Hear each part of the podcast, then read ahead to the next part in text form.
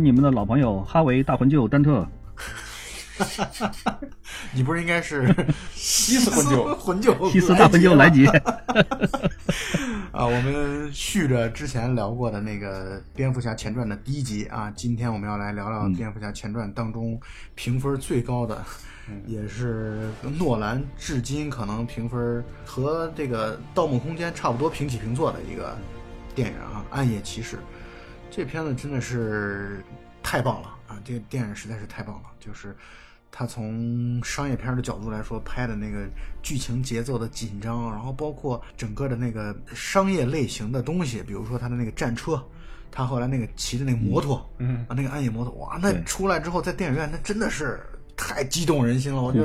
对，真的是太酷了。但同时呢，这个片子当中对于“恶”这个词的探讨，我觉得上升到了一个非常非常高的一个高度。包括这个片子当中，我觉得小丑和蝙蝠侠两人的这样的一个对决啊，导致到现在为止，所有的不管是 DC 迷还是漫威迷，我觉得好像都得出一个共同的结论，就是所有的 DC 和漫威的超级英雄的电影当中，最大最佳反派就是小丑，没有没有之一。对，就有人这次，因为我看到了前面看到很多评论啊，有人说。灭霸是不是能够给竞争一下，跟小丑竞争一下，并并列第一啊 之类的？然后被很多人，包括漫威自己的这个粉丝，都直接摁死了，说你根本不可能，想都不用想，小丑是绝对当之无愧的第一。这个无论是从角色的塑造到这个演员的选择，包括这个人对于“恶”这个词的一个特别强大的诠释，我觉得都使得这个电影实在是太难以，这个角色实在太难以超越了。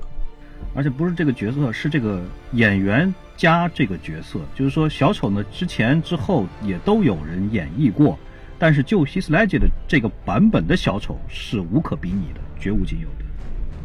而且又因为演这个电影导致这样的一个他后来的英年早逝啊，我觉得这本身也增加了，也增加了这个角色的传奇性。其实。确实是没错对对对，我跟大红舅有一期聊这个漫威英雄的时候，然后提到，就是你看到，比如说看到小罗伯·桑尼，你就会想到钢铁侠。那只要现在大家一提到希斯莱杰，那没跑就是一定是小丑。对，我觉得可以反过来说这个事情，看到小丑想到的一定是希斯莱杰。对对对，但也有可能会想到杰克·尼克尔森啊，太少见了吧？你想到少爷，可能都不一定会想到杰克·尼克尔森 啊。不过确实，杰克·尼克尔森的那版小丑，确实他是非常还原漫画的，跟漫画的契合度应该是最高的。对对对，希斯莱杰的小丑呢，加上了很多很多的自己的东西，因为他这对这个角色下了非常非常多的功夫。希斯莱杰这个人呢，据说是以前是他是从来不看电视的，嗯，然后他就一直在。在在在在研究这个角色，不断的研究，不断的研究，确实也是陷进去的太深，所以最后酿成了这个悲剧。对，他在拍《暗夜骑士》之前，把自己关在屋子里边关了一个多月，他就是在反复揣摩四十多小丑应该是怎么样来表演他。当呈现到银幕上了以后，你很难想象到演小丑的这个人竟然是之前演断背山的一个演员，这反差简直太大太大，真的是。嗯，因为断背山相对来说，我个人觉得是里边有非常多的纯爱的东西。嗯，就他是一个特别清纯羞涩的一个这种大男孩的这样的一个形象。嗯，但是呢，这个小丑真的是邪恶到极致，但是又邪恶的，为什么说到极致呢？就是极致到了他产生了个人强大的魅力。对这一点，对。所以导致我在电影院里边感觉小丑的戏出来之后，小丑的角色出来之后，大家真的是欢呼，就是真的是充满了既充满了对希斯莱杰这个演员的这种怀念和回顾，但同时呢，也是对这个角色本身充满了这种喜爱，好像。嗯，确实是。对他把这个角色呢，确实是演绎的太有魅力了。当时就是奥斯卡居然是破例把奖颁给了他。这个是也是历史上极其极其罕见的。那个我呢前两天正好呢复习了一遍，就是二零零八年那一年的那个奥斯卡颁奖典礼。那一年那个颁奖典礼呢是那个狼叔，就是 Hugh Jackman，嗯，呃主持的。然后那一年的最佳男配角呢，竞争也是相当激烈的。就是除了希斯莱杰的这个小丑这个角色以外，同时呢其他的几个就说是提名。有这个钢铁侠，就是小罗伯特·唐尼，当然不是凭借钢铁侠这个电影 提名的，他是有那个热带惊雷，也是相当不错的片子。还有那个菲利普·西摩尔·霍夫曼的《虐虐童疑云》，菲利普·霍夫曼呢也是相当相当强大的这个演技派，而且呢非常非常悲伤的是，他后来和希斯莱杰是一样的，也是因为药物过量去世的。然后呢，还有那个乔什·布洛林的《米尔克》，乔什·布洛林呢也是很有名的，就是他就是那个灭霸，哦而且同时他也是《死侍二》里边的那个电索，也是他，就是两个角色都是他。最后还有那个迈克尔·山农的那个《革命之路》，迈克尔·山农是是谁？就是就是演那个呃《超人钢铁之躯》里边的那个佐德将军。嗯，所以呢，有人评价说这一期的这个奥斯卡的这个最佳男配的这个提名是吧？小丑、钢铁侠、佐德将军、电索、灭霸都集齐了。而且那个你你刚说那个佐德将军是不是也是今年的那个《水形物语》里边那个男反反派男？对对对，就是他，对，没错，就是他。。就是他演他的演技也特别的棒啊！就是他在《革命之路》里边演一个精神病患者，我看了那个《革命之路》，就是那个呃迪卡普里奥和呃温斯莱特的那个再次的一次一次重聚的一个电影。就那个迈克尔山农在《革命之路》当中演技确实非嗯常非常的棒啊！对，那一年基本上来讲呢，零八年差不多是这个奥斯卡奖应该说是比较有名的一年吧。当时那一年应该是贫民窟的百万富翁是呃丰收，而且呢，这个最佳动画长片呢是那个机器人瓦力，都是非常非常强的这个奖项。那么在这个情况之下呢，希斯莱杰能够从实力如此强大的五个人当中呢脱颖而出，而且是奥斯卡奖呢，基本上是这么多年以来几乎从来没有颁给过已经去世的人，都是颁给在世的人，只有两次例外。其中第一次呢是蛮早以前的一次最佳男主角，然后他呢是当时是在奥斯卡颁奖典礼的前一个月的时候，心脏病突发去世的。然后呢，第二次呢也是这个这个迄今以来的，就是说是最后一次，就是这个希斯莱杰，他呢是在蝙蝠侠的第二部呢上映之前，他呢就已经是去世了。然后到一年多以后，这个奥斯卡颁奖礼，然后仍然是把这个奖呢给了他。而且当时那个颁奖的时候，如果说是大家有兴趣的话，可以看一下那一段，就是当时宣布最佳男配角是希斯莱杰的时候，全场起立鼓掌。他的这个父亲、母亲和姐姐替他上台领奖，真的是很感动人的一件事情。那是不是零九年的奥斯卡奖啊？应该是零九年的奥斯卡奖吧？对，零九年的二月份，是的，对，没错啊，因为他表彰的是零八年的表现嘛。对，零九年二月份，他是那个呃零八年的一月份去世的，应该是。嗯，所以呢，他对这个角色的塑造，就是我觉得在如果你看电影看进去的话啊，就真的是达到了一个让人恐惧的地步。咱们刚才说了很多希斯莱杰本人的这个事情，我觉得有一点是脱不开关系的，就是诺兰本人，包括编剧，包括他的弟弟啊乔纳森·诺兰，嗯，对于这样的一个角色的塑造，或者说这样的一个犯罪分子、犯罪类型的这个高度的一个提升和塑造，这本身是密不可分的。就这些多重因素的结果，决定了这是一个特别特别极其经典的一个角色，太经典了。为什么这么说呢？就是你看啊，这个小丑呢，他之所以特别特别了不起，是在于他是纯粹的恶，就是他把那种恶到了一个极度纯粹的地方。纯粹到什么程度呢？咱们打比方说，《侠影之谜》就是蝙蝠侠的前传第一部当中的那个，就是那个他的师傅，和第三部当中的贝恩以及那个那个那个女人，嗯啊，叫塔林还是叫什么？就是他们很多时候把社会搞糟糕，把社会搞成一个犯罪者的天堂的最终的目的，其实还是要让自己成为一个领导。对还是要给自己谋福利，对就是到无论如何，那不管这种谋福利是你给自己带来财富也好，还是带来这种你的声望也好，还是说带来一种社会秩序，完全按照自己的价值观去进行也好，他们最终还是为了自我。但只有小丑是真正把恶当做一种乐趣，当做生命的一部分来去来去践行的。所以你他才会出现那么一个经典的画面，就是他把从那个就是坏人那边获得那个那些钱钱都烧掉马城那么大的一座山，然后把它烧掉，就是他到这种，就是他把犯罪已经做到那种无欲无求的一种状态，就是 我我无欲则刚，就是所以你才会体现出来这个人太厉害了。就是你到最后，他其实想要展现的就是他想要去揭示的就是人性当中都是恶的，嗯，包括他为什么后来会把那个两艘船两两边各自拿着炸弹的遥控器，就是因为他希望把所有人都变成，或者说都展现出，都挖掘出，你们不要虚伪，你们其实和我是一样的，你们就是恶的代名词。他其实的目的就在这儿，他会把邪恶当做自己毕生追求的事业。对，所以小丑应该是最无私的，没错眼里边只有纯粹的恶。对，嗯，这个角色之所以难对付，就是因为他的这个目标太纯粹了。他不是说我要成为领袖啊，我要是建立某种社会制度，不是的。因为你一旦有这样的一些目的存在的话，你就会暴露弱弱点，因为你有目的，你有诉求，你就会有弱点。小丑是没有弱点的。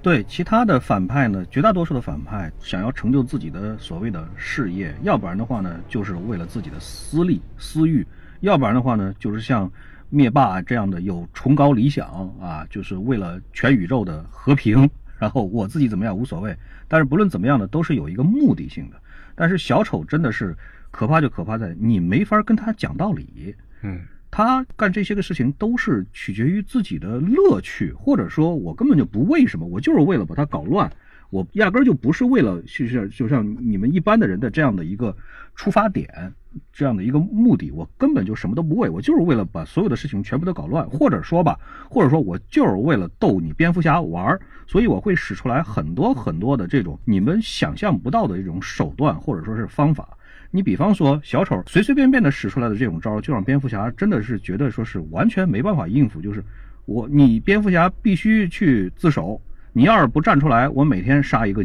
杀一个人。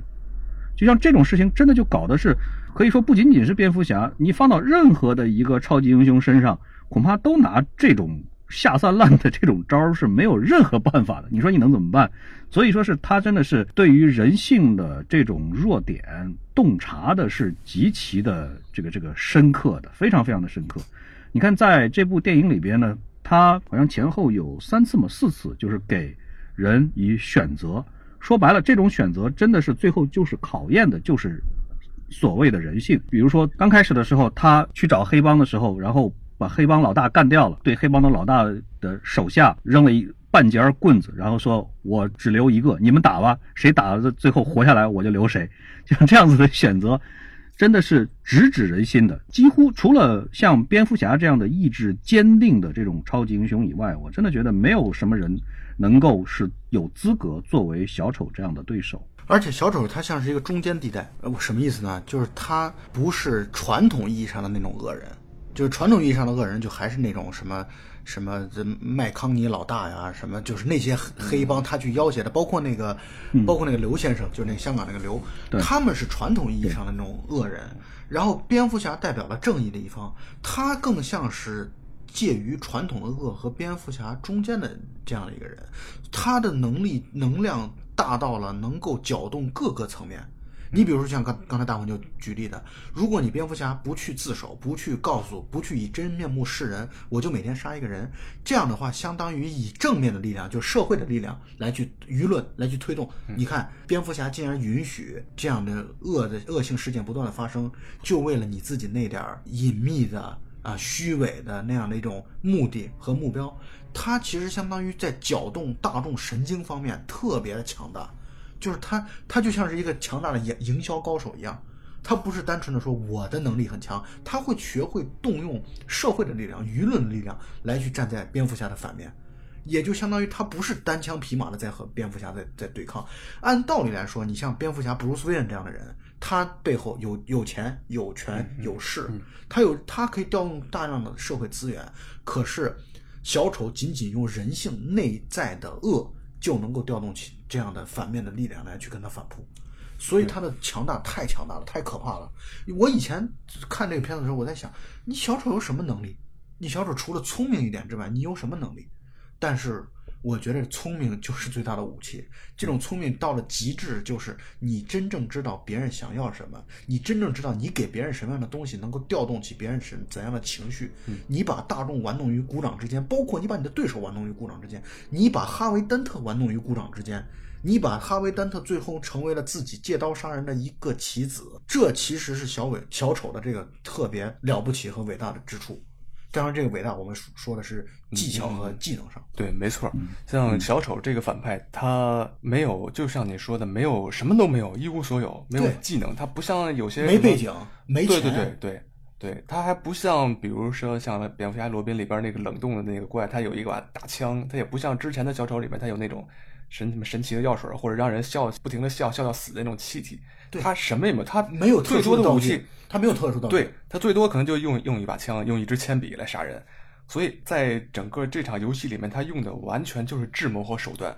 而且在《暗夜骑士》这个电影整个这个故事到最终的结局，你是说你说是蝙蝠侠赢了吗？我觉得最终胜利的还是小丑，用通过他的这种计谋，让他把哈维·丹特完全转变成了自己的对对对分子啊！对他就是把哥谭市里面最光明、最正义一个正义的化身，对，让他引向了阴暗面。然后最后警察局不得不通过谎言来掩盖这样一个丑闻。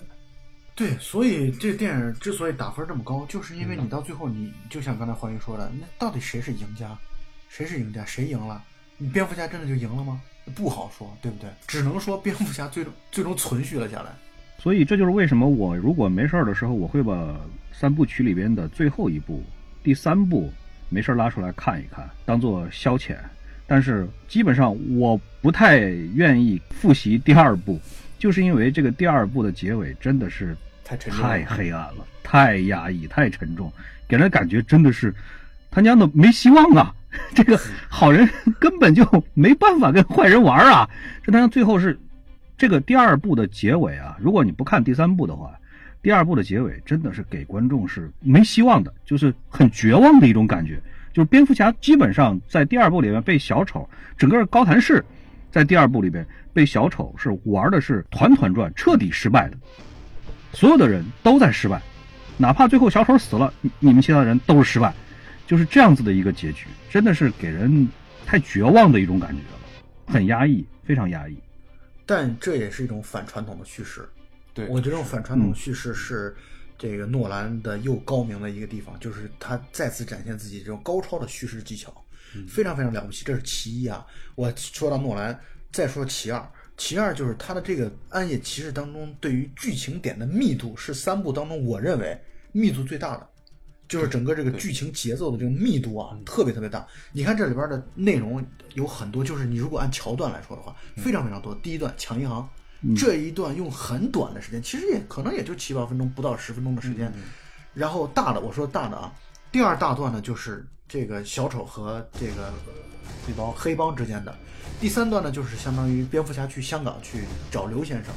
然后第四段呢就是去去就是蝙蝠侠假装这个就是哈维丹特假装自己是蝙蝠侠，然后被这个这个这个就是小丑盯上，然后。让蝙蝠侠真正蝙蝠侠出现，然后把小丑抓住。第五段其实是小丑的逃狱，小丑故意被抓住，其实是。嗯。然后第六段呢炸医院，第七段呢其实是炸船，就是船希望船之间互相炸。第八段是最后的结尾。你看这么一个两个多小时的片子，竟然有八段重量程度非常非常大的这样的一些叙叙事点。相当于都是独立的故事啊！你这每一段你其实拿出来都可以做出一个一个一个电影，纯电影出来都是可以的。对，他竟然能把八段故事都融入到一个电影当中，这是他的高非常非常高超的这个叙事技巧。第三，你就算续了这么多的事儿，你会发现他的背后还有很多事儿根本没续。比如说，他是怎么通过贿赂去把那些警察买通的？他是怎么给那那个人肚子里边埋了炸弹的？这些东西他都没表现。嗯。包括他是怎么把钱弄回来的，他都都完全没有表现这些东西，所以就感觉到这个电影其实蕴含的内容实在是太大量和丰富了，嗯，而且让你丝毫不感觉到混乱，是一点都不混乱，嗯，这个电影好像基本上没有太用那种混乱故事线、时间线的那种叙事，好像基本上是按线性线性在叙事，就是线性的。这个这个故事是一个特别典型的一个线性叙事，但是里边的蕴含的信息量超级的大，你很多的地方。都都可以去非常非常仔细的、反复的去看、反复去琢磨、反复的去抠，里边有太多太多的背后的事情是，如果你愿意想的话，是可以展开很大的想象力的空间去琢磨的。是这个电影的节奏能快到让你就是全程无尿点。嗯，完全啊，这无尿点这个，我觉得这个《暗夜骑士》这这部电影来说，绝对是不是一个爆米花电影？因为你在电影院门口买了爆米花以后，你可能一口吃的时间都没有，可能没有这个情情绪。有一回我闺女半夜睡不着觉，然后我哄她睡觉，我说干脆咱们起来看个电影得了，然后就打开了《暗夜骑士》，导致我俩三个小时以后才 才能睡觉。三个小时以后还能睡得着？而且我觉得这个早教的方式不太对啊。像你闺女这个年龄就应该多看《小兵张嘎》这样的电影。呃，看小猪佩奇应该。所以说这一部电影呢，包括蝙蝠侠三部曲呢，统一的都是说明了一个道理，就是只有强大的反派才能反衬出来主角的强大。比起咱们过去拍的这个所谓的那些个，我不好说是指名道姓的说那些个电影了，就是一定要把这个，比如说日本鬼子啊，或者说是反派啊，要描述的无比的弱智，无比的弱，哎呀，简直就是弱到一个小孩就可以随便欺负他。这种我真的觉得这个不是一个电影应该有的一个态度，让我们潜意识里边的会认为我们的当年的敌人真的就是这么的弱。我觉得这个是扎根在我们的很多很多人的脑子的这个潜意识里边的，就是觉得好像当年真的是不是日本人就是这么的弱，这个我觉得这样是不好的，很不好的一个事情。所以你知道，这就是没有对比就没有伤害。我又要说到钢铁侠了，连着两期两连着两期才钢铁侠，什么意思？对，因为就是我看钢铁侠的时候，全程我没有任何紧张感，因为我知道肯定赢。你看蝙蝠侠虽然他也会有这样的，可是你说你看完蝙蝠侠之后，就像刚才欢愉说的，你蝙蝠侠赢了吗？你蝙蝠侠真的赢了吗？真不一定，对吧？所以我觉得这就是我觉得始终我的观点，我觉得钢铁侠和蝙蝠侠至少在电影的层面来说差了一个级别。你要是再贬这个钢铁侠的话，我就要给你剧透那个复联三了。我就给你举一个反角取胜的反例。刚才老蔡讲的不代表我台官方观点。没有没有没有，我不不不开玩笑，但是我也知道，就是复联三确实是他在叙事这传统上，其实也是一种，也是一种反反叙事传统。我觉得这是一件好事儿。我认为确实就应该把反派塑造的强大一点，到最后你真的分不清楚到底是谁赢了，到底是你真的赢了吗？你要付出如此惨痛的代价才取得胜利，这个胜利的价值到底是大还是小？这事儿其实是。值得琢磨的，我觉得这是一件非常好的事情，所以我也很惊喜的看到复联三开了一个好头，很好。这个不错不错，应变能力很强。再拉回到暗夜骑士啊，我们得拉回来。这个片子还有一点就是，你看这个蝙蝠侠，其实他已经够潇洒的了。嗯你看蝙蝠侠在里边这个那个战车、呃摩托，然后整个那个打斗的场面都很潇洒，随时飞来飞去。然后尤其他最潇洒的一段，应该是在香港那段。嗯，然后直接在这个空降空空中空降，然后又后来飞走，太潇洒了。但如此潇洒呢，却被最后搞得这小丑搞得极其狼狈啊！小丑用的，我想了想啊，小丑用的方法其实都很简单。你人都是有自私的欲求的，对欲望的，所以我很简单，你要什么我满足你什么，我满足你什么，你就能听命于我。你听命于我之后，我调动你的贪念，我可能在调动你的贪念过程当中，我会杀了你。就像他一开始抢银行的戏，他把所有的合作伙伴全部都干掉了。但是为什么那些人一开始死心塌地的卖命呢？就是因为他觉得他能够获得银行的钱款，所以他真的是洞察人性当中每个人都存在的自私的，都存在逐利的这样的一个人所共有的这样的一个想法。嗯那么他把这充分的调动了起来，把你玩弄于股掌之间。换句话来说，蝙蝠侠当中可能蝙蝠侠的对对抗的已经不是小丑一个人了，而是被小丑所裹挟出来所有的犯罪分子以及广大的市民。他站在了这些大众的对面，所以布鲁斯韦恩太难了，他这集太难了，我觉得。而且蝙蝠侠面对的最大的对手其实是他自己。小丑这种洞察人性的这种恶，然后来加以利用，其实也是针对了蝙蝠侠自己的。你们还记不记得他给蝙蝠侠出的那个选择题？现在这个哈维·丹特在这个地方，然后你的女朋友、前女友 Rachel 在那个地方，你只能救一个。我把地址都告诉你。然后蝙蝠侠这个时候呢，第一反应，而且也是他最后做出来的选择，是他救他的女朋友。而且蝙蝠侠他做了这个决定，其实就第一，在小丑的意料之中；嗯，第二，你做了这个决定，就代表你的自私上升到了一个你自己无法控制的一个地步。你做了这个决定，你就输了。对，是的，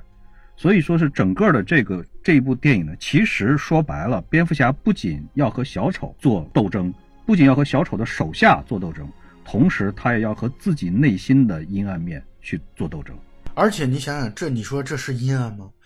这如果从广义上来说，确实是阴暗，因为你这是属于你把自己还是凌驾于你所号称的你要保卫的大众之上了。嗯，你所号称你要保卫的制度之上，你所号称你要保卫的正义之上了。你把自己的儿女私情，可是你说作为人来说，就像我们在上一期当中讨论到的，我们作为人来讲，你一个人有关爱，对他人有有爱、有关心、有情怀，你不可能把这些东西抛掉啊。也就是你很多时候你要在正义和自我的爱之间，你不得不做一个二选一的一个一个选择，这个就是让人实在难上加难。对，如果电影里那个布鲁斯韦恩真的去选择了救哈维的话，那你会显得很虚伪。对对，大家也不会再喜欢蝙蝠侠这个角色，而且这也就是蝙蝠侠他真实的一方一面。但换句话来说，从那些跟蝙蝠侠没关系的大众。市民的角度来说，他就觉得，你看，你蝙蝠侠，你还是为了自己，对，你是自私的，所以你这样的人，你怎么来保护我们？你这样的人，你怎么来作为大众正义的代表？你没有资格。小丑想通过这样的方式，其实相当于他要把两个人拉下神坛，他既要把蝙蝠侠拉下神坛，他同时要把哈维·丹特拉下神坛，他要告诉我们，世界上是没有神坛的，世界上是没有神仙的，你每个人你得做自己的救世主。所以，我又回到一开始的话题，小丑这个角色实在是太纯粹了，他的目的、他的怨念、他的欲念实在是太过于纯粹了，纯粹到了所有人跟他比起来都像是虚伪的。你所有人跟他比起来，你所号称的那些正义，你所号称的那些正确，是真的正确吗？是真的正义吗？不好说。只有小丑是纯粹的，我从头到尾就是恶。我没有不带任何打折的，我不需要任何嘴上一套行动一套，他是最言行一致的一个人。其实小丑也是最没有人性的。对对，就是小丑已经跳脱了人性这个层面，因为他已经不是人，他是就是魔鬼。嗯，我觉得他就代表了魔鬼的化身。对于魔鬼来说，我不需我不需要关心任何人，我只需要让自己开心，我只需要让自己爽，甚至到最后我是不是开心，我爽不爽，已经都不重要了。他就觉得这件事儿是 OK，我该做的事情，嗯，我我就以此作为自己的价值观的准则，不断的践行下去。这是第一点。第二点呢，就是因为他的做法没有目的可循，他不是冲着某种目的上去，所以才给蝙蝠侠对付他带来了极大的难度。我不知道你下一步会怎么样。你比如说，如果一个恶人说我要炸掉地球，他啪就把把地球真的就炸了，你可能一点办法都没有。但是如果他有，你比如说他要买炸药，他要他要去筹备，他要做计划。你小丑的目的就在于你很多时候是在你看来，在正面的人物看来是没有计划的，但是再往高一层次拔，他所有的事情又都是有计划的。所以说小丑呢，他所具有的特质，第一个是智商非常高，这一点是毫无疑问的，而且他基本上是一个战力上来讲是个就是个战五渣，他基本上从头到尾没有表现过他这个体格有多么强壮或者。搏斗能力有多么强，他就是在刚开始的时候，凭借着出其不意、谁都没想到的一个损招，然后拿铅笔杀了一个匪徒，然后其他的时候基本上都是被蝙蝠侠摁在地上狂扁的这样的一个。但是他的这个智商确实是超高的。另外一点上，我个人觉得他的情商也是超高的，他可以非常非常轻易的洞察每一个他想要关注的人物的内心里边的最薄弱的那个环节。然后可以创造对自己最有利的这个情况底下的主动的出击，来轻易的毁灭掉任何的一个人。这个事情上，我真的觉得在所有的反面角色里边，他的这个方面的这个设定上，或者说构思上，应该说是最下了功夫的。而且呢，这个角色呢，被这个希斯莱姐确实是演绎的也是非常非常的传神。包括他在这之前把自己关起来做四十多天的这样的功课。以及他在戏内戏外都把自己完完全全的想象成为小丑这样的一个人物，还有就是一个蛮有意思的事情，我不知道你们知不知道，应该是知道的，就是他炸医院的那场戏。嗯，对，炸医院那场戏是他中间是有他的这个即兴演出的这个成分的。是，炸弹没响啊，炸弹没炸嘛。对，一个事儿是这个，嗯，诺兰大神确确实实也是太喜欢拍实景了。他呢是能不用电脑特技呢，就坚决坚决不用电脑特技。所以他的这个电影里边的很多很多的场景呢，都是实际拍摄。就比如说这部片子里边呢，这个哈维·丹特最后变成了双面人了那个时候，他的那个脸上肯定是电电脑动画特效做的。但是呢，在诺兰的其他的场景里边呢，只要能够避免开电脑动画。只要能够做实景拍摄，是一定做实景拍摄。最典型的例子就是《Inception》里边那个电梯失重的那场戏，居然都是全都是实景拍摄，就是几乎没有用到任何的电脑特效，真的是太可怕的一件事情了。这部片子里边的那个炸医院也是诺兰要求，就是我要实景拍，我就是不用电脑动画，然后就真的就找了一个废弃的一 一个一个好像也是个医院，然后就是给它炸了。但是这个场景是肯定是只能。只能拍一遍，不可能拍了一遍不好 NG 了，然后从头再来的。然后就真的是拍那一遍的时候，小丑呢这个拿着这个遥控器，然后走到这个这个中间的时候呢，突然爆炸停顿了。然后停顿了以后呢，诺兰呢也没喊卡，这个时候所有的人喊卡也没什么用啊，你喊卡了又能怎么样？然后小丑呢就继续的表演下去，然后就觉得哎这怎么回事？然后回过头来看了看，然后再摆弄摆弄这个遥控器。然后呢，咣的一下，然后又继续炸了。幸好是继续又炸了。然后小丑呢一缩脑袋，然后又很快的走开。整个的这一段这个表演真的是浑然天成，太对得起小丑这个角色本身了。演的真的是，这个是应该是电影史上都是绝无仅有的这样的一笔，非常非常了不起的这样的演技和临场的这个发挥。说到炸这个医院这块啊，我就要想说说后来炸船的那段了。虽然没炸成功啊，就是没炸，但是。我想抛出我个人的观点啊，就是我认为这块是属于诺兰没有把这个片子变得完全阴暗、完全阴暗的这一块。但是如果从他前面的铺垫到他后边的这种塑造上来说，我认为啊，如果真的出现这种情况的话，两个船肯定炸毁了。这是我的观点啊，因为人一多，你如果是你，比如说环宇，咱们俩一人拿一个遥控器炸对方，我们俩有可能，就算我们俩是陌生人，我们也有可能。不做出这样的行为，因为我们是个体。但是你要知道，那个船上两边，我先不管是不是犯人啊，这不重要。哪怕就两波都是普通人，你人一多，这种不可控的变量就会多。而且你只要有一个人有可能要去说账，因为他得自保啊。这种群情激愤的这种情绪就有可能会煽动起来。所以我觉得那块儿，如果按照我对于诺兰的理解，或者我对于人性的理解。我觉得那段戏其实，当然这可能也从另外一个侧面来讲，小丑确实赢了，因为小丑设置成这样的情况的话，他一定会成功的。嗯，那没让他成功，是因为我觉得电影不能走向，不能说阴暗到无以复加的这样的一个地步。这是我对于这段剧情的理解。大黄牛，我不知道你怎么想。我其实这个方面有一点不太一样的看法。我觉得恰恰就是因为人太多，所以才不太可能炸。嗯，就是我可能是这样的一种人，就是假如说给我一个遥控器让我炸你的话。如果我偷摸声的，如果别的人都不知道这个事儿，我真的就有可能把你炸了。就是如果是我单独一个人的，真的有可能就把你炸。但是如果是，比如说，就到这儿吧。比如说，我们这我已经被炸了。但是比如说，现在我周围有三五百个人，然后我拿着这个遥控器，然后别的人都在瞅着我，然后说炸还是不炸，那我真的就很难很难做出来这个决定，说炸。因为这帮人都在看着我呢，我摁下去，大家最后改天了都会指着我说：“这就这货炸的。”就是这事儿，我就很难很难办了。这个确确实实在两艘船互炸这个这个桥段上，这个环节上呢，之前有太多太多太多的解读了。因为这个毕竟是他所设的最大最大的一个选择局，这方面的这个评论呢也是太多太多。有的观点就是说这个是这个事件的发展的必然，有的人就是说是这个方面呢。也有可能诺兰呢是为了影片的需要，或者说是他的做出来了一定的美化。怎么说呢？真的是各种各样的说辞解释很多很多。我个人是比较倾向于认为，就是说是不炸的可能性大，尤其是在那样的一种布置底下，所有两艘船上的这么多人全都知道这个事情，而且呢，这个遥控器现在就拿出来了。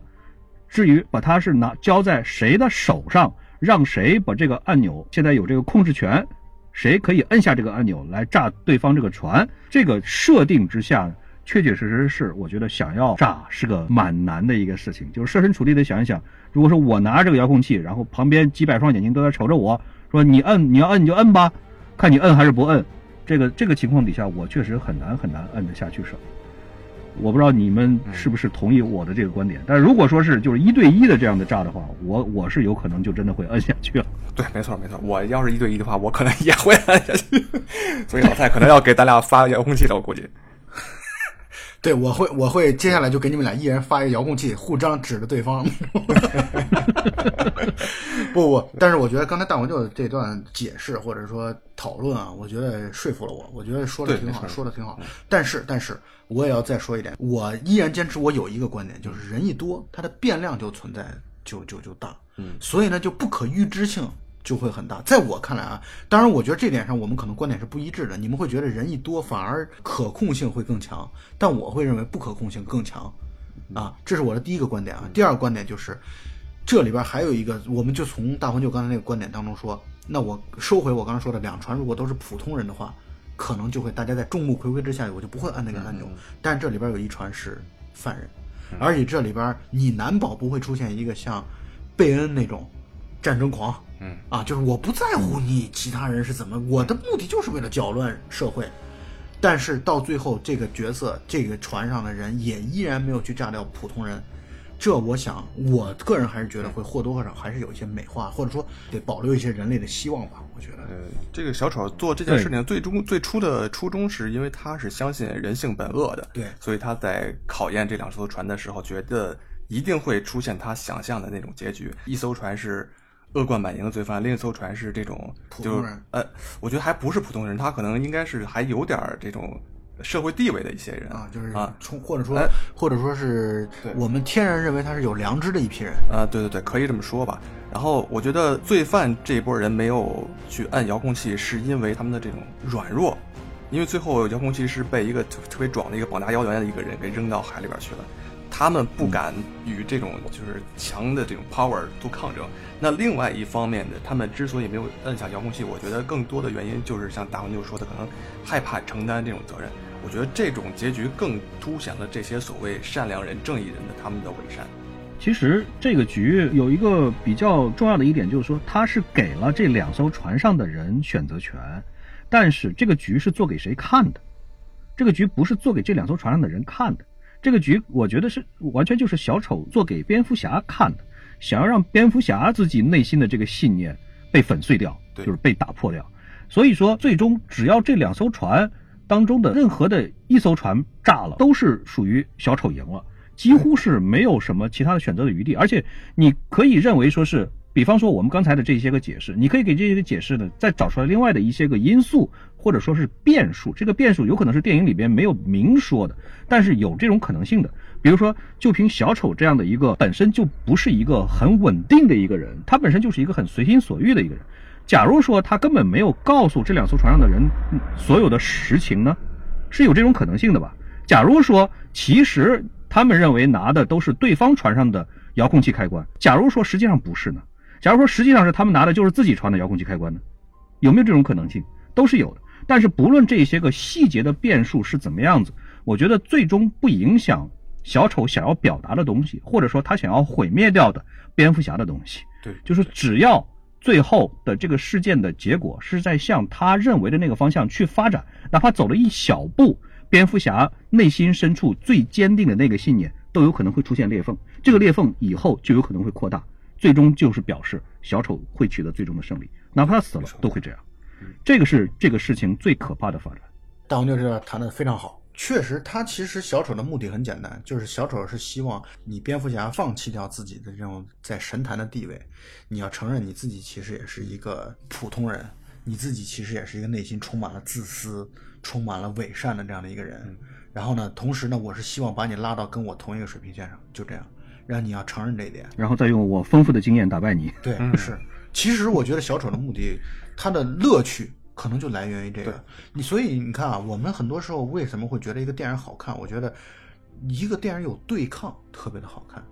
就是你的对抗做的足够足，特别好看。比如说，在我看来，我觉得杜琪峰最棒的电影就是《暗战》，嗯，因为《暗战》就是一个两个人。这个转折太快了，我没法适应。两个人不断、不断、不断对抗的故事，那你比如说我我们为我为什么那么喜欢七龙珠，就是因为弗利萨和孙悟空、沙鲁和孙悟空、布欧和这孙悟空转折更快了。对这种这种对比，所以就会这种对抗的戏。那我们为什么会喜欢变脸？为什么喜欢喋血双雄？就是因为这种正反之间的对抗。我觉得这个这个片子再次体现了这一点，就是旗鼓相当，棋逢对手。蝙蝠侠最终虽然没赢，但我觉得他也没输啊。就他相当于最后负隅顽抗，顽抗到了没有落回到小丑希望他落回的那个位置。虽然他可能差一点点，就快要成为小丑希望的样子了。对，但他还是没有。不管出于什么原因，是出于客观的原因还是出于主观的原因，总之没有，所以他也没输。这个电影好看就在这儿。他输是输在了哪里？他输是输在了从此以后要背上他不应该背上的这个罪名，从此以后就不能再见天日了。这个事情是他他输的点。对，但是小丑真正希望他最输的点，他没输。对对对，就是他希望蝙蝠侠被腐化掉、被堕落掉，但是没有，这个是对的。而且他已经露出了苗头了，就是你比如说他毫不犹豫。这个片子我觉得他塑造特别好的地方就在于他在那一刻，就因为他有时间限制嘛。你比如五分钟还是多长时间，那个炸弹就会爆炸，还是一分钟？那个炸弹要爆炸的这个过程当中，蝙蝠侠可以说毫不犹豫地选择了 Rachel Dawes，嗯，就是他在这个过程当中一点挣扎都没有。就是他把他自己人性当中、内心当中最真实的声音表达了出来，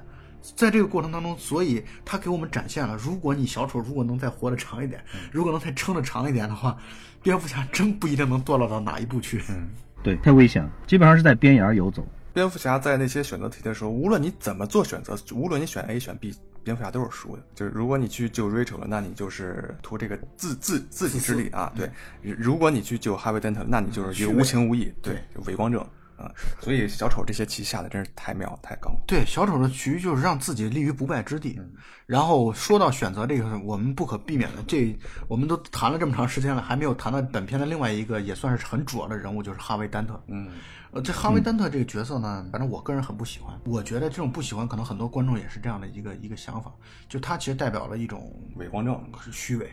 啊，就是他最终这个泡沫是一定会破的。呃，但是我们再换句话来讲，其实哈维·丹特他也是蝙蝠侠的一面，就是咱们这么来讲啊，就是光明骑士，你你的那个。哈维·丹特是蝙蝠侠的一面，小丑也是蝙蝠侠的一面。嗯，就蝙蝠侠其实是一个综非常综合体。嗯，就像我们上一期聊到的，他身上有很多人的影子，包括他的师傅，包括阿福，包括他爸爸，啊，包括贝恩，他身上有太多人的影子了，他不好说朝哪个方向就会滑过去。所以呢，小丑想要通过这种把哈维·丹特的完全的俘获或者完全的摧毁。其实也代表一定程度上对于蝙蝠侠的胜利，因为哈维·丹特就是蝙蝠侠的一部分。嗯，这个问题我可以这样理解吗？就是说，我认为是这样的，就是说，哈维·丹特呢和蝙蝠侠之间的这个关系是两个人的这个角色呢看上去很像，都是为了正义，都是对于自己主持正义有着很坚定的信念，不惜和邪恶做殊死的搏斗。但是实际上，往深里边分析的话，你会发现两个人的骨子里边是有很大很大的区别。而小丑和蝙蝠侠之间呢，是你乍看上去觉得两个人根本就是一正一邪，两个水火不容的对手。但是呢，你如果仔细分析的话呢，你会发现两个人其实都是，就是内心里边其实是蛮像的，就是都是为了自己的这个信念很坚定的，绝对不会被破坏。但是呢，如果说是你再进一步的往下分析呢，你会发现两个人仍然是不一样的。就蝙蝠侠是独有的，蝙蝠侠基本上是是和其他的这些个人物都不一样的。他是为了自己的这个信念，可以付出来非常非常大的牺牲，而且呢，最后他通过这个牺牲呢，进一步的升华，进一步的脱胎换骨，到了另外的一个境界，这样子的一个成长。而这个成长呢，是不论是哈维·丹特还是小丑都没有的。没错，我很同意这个观点。小丑和蝙蝠侠的相似之处就在于，他们俩相对来说从头到尾都很纯粹。一个呢是对于社会正义和责任的纯粹，一个是对于恶的追求的纯粹。哈维·丹特这个角色呢，我觉得他并不纯粹。就像我们一开始说的，他的失败是可能从一开始出现的时候就已经注定了的。注定就是我们看到这样的一个人，就会发现他总有一些个人的目的，总有一些这种英雄的这样的一种一种存在的目的。但是蝙蝠侠的强大和伟大之处就在于，他从来不是以要个人成为一个英雄以一个英雄形象示人作为目的的。虽然最终他确实是这么做到了这一点，但是他不是以他作为目的的，所以我觉得他能够坚持的更长久一些。其实，在这个黑暗骑士里面，我最不喜欢的一个角色是 Rachel。其实 Rachel 这个角色她塑造的不好，就是或者说就知道的事情太少了，就他把这个 Rachel 塑造成一个傻乎乎的、有正义感的一个女人，然后好像对于很多事情都不知情，其实是。最关键的、最不让人喜欢的一点，是因为他这种感情上的左右摇摆，脚踏两只船，这个是让我很难接受的。好像很多人不喜欢 Rachel 都是因为这 是吧？这一点。所以最后当他被炸死的时候，好像还有一种很畅快的感觉，解脱感。对。哎，你们注意到第一集和第二集的这个 Rachel 换演员了吗？当然注意到了，完全不是同一个。这个据说我也不知道消息的准确度到底有多少，就是说法还不太一样。有的说呢，说是第一部的这个演员呢，这个拍完了一了以后呢，就跑去跟这个阿汤哥结婚了，然后呢，从此以后呢，就开始专心的这个生娃养娃，基本上就说是那段时间呢淡出了这个影坛。所以说呢，到了后来呢，这个诺兰呢拍二的时候呢，就直接就找了后来这个也是吉伦哈尔，是那个谁，就是杰克吉伦哈尔的。应该是姐姐吧，还是妹妹？应该是姐姐。也有的说法呢，在一上映的这个首映式上，当时呢，他呢拉着这个汤姆克鲁斯呢去跑秀，然后汤姆克鲁斯呢趁机呢使劲的宣传自己的这个新片儿，就是当时上的那个《世界大战》，然后呢搞得这个诺兰呢非常的不爽，然后然后第二集选演员的时候呢，就是压根儿就没有通知他。这个也有的说呢，是第二集选演员的时候呢，这个第一集的这个 Rachel 呢开了一个很高很高的一个价码，后来呢，这个诺兰同志呢以这个预算不够为理由，就是给拒了，然后后来选了一个。但不论怎么样呢，就是呃很多的观众，我觉得包括我刚开始也都没有感觉出来这个第一集和第二集里面的 Rachel 换人了，也可能是因为隔了好几年，好像很多的人对第一集里面的这个 Rachel 的印象不是很深刻，要不然的话，你试试看把这个贝尔换掉，估计很多的人恐怕一下就看出来了，对吧？你这个因为片酬的事情导致换演员，让我想起来《回到未来》的一和二了。嗯，《回到未来》的一和二当中的那个 George McFly，就是那个他的男主角的父亲，Marty McFly 的父亲。然后就是第一集拍完之后，第二集要求大幅增加片酬，然后直接被导演给扔了，泽米基斯直接给扔掉了。对，还有还有你非常不屑的那个钢铁侠里边的战争机器，好像也是因为这个原因。我们正想说，被导演换了。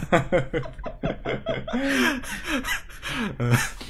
呃，对，我们要再拉回来这个蝙蝠侠这个，嗯，你看一开始大鹏就说到了小丑给了蝙蝠侠或者说给了整个市民啊，给了好几次选择，你会发现“选择”这个词也贯穿于这部片子的始终。对对对，你看哈维·丹特他也一直在拿出硬币来。他总是不停的拿硬币让人来去做选择，只不过你看到后来的时候，他在完全个人黑化堕落了之后，你会发现他的这个硬币对他来说只是个工具。你如果没有赚到没有让我满意的，我就再赚，一直要赚到让我满意，然后我一定要弄死你。就是他的那个内心的价值观完全崩塌掉了。嗯，这其实通过硬币也表现了这一点，我觉得。所以说，恰恰是由于小丑对人心的这种洞悉力或者说洞察力。会导致他呢，实际上要求对方做出来选择的绝大多数情况下，对方是没得选的，对方一定会选择他猜测对方的走下去的那一条路。基本上，我觉得小丑对人性的把握可以精准到这样的一个程度，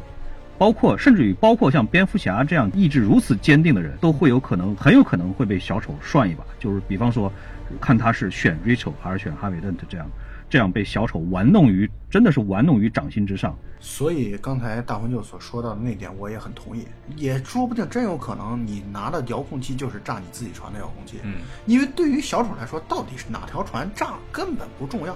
重要的在于有人。只要你炸了，只要你摁一下按钮的那一刻，我的目的就完全实现了。所以可能小丑唯一吃的一场所谓的败仗。就是这个，这两船都没炸，对，两船都没炸。对他来说，他最后被蝙蝠侠弄死也好，还是被法律制裁也好，这都不算他的失败，因为他把邪恶的种子、邪恶的精神传播了下去，所以他他就没有失败。所以他要做的只是抛出问题，结局对他来说根本无所谓。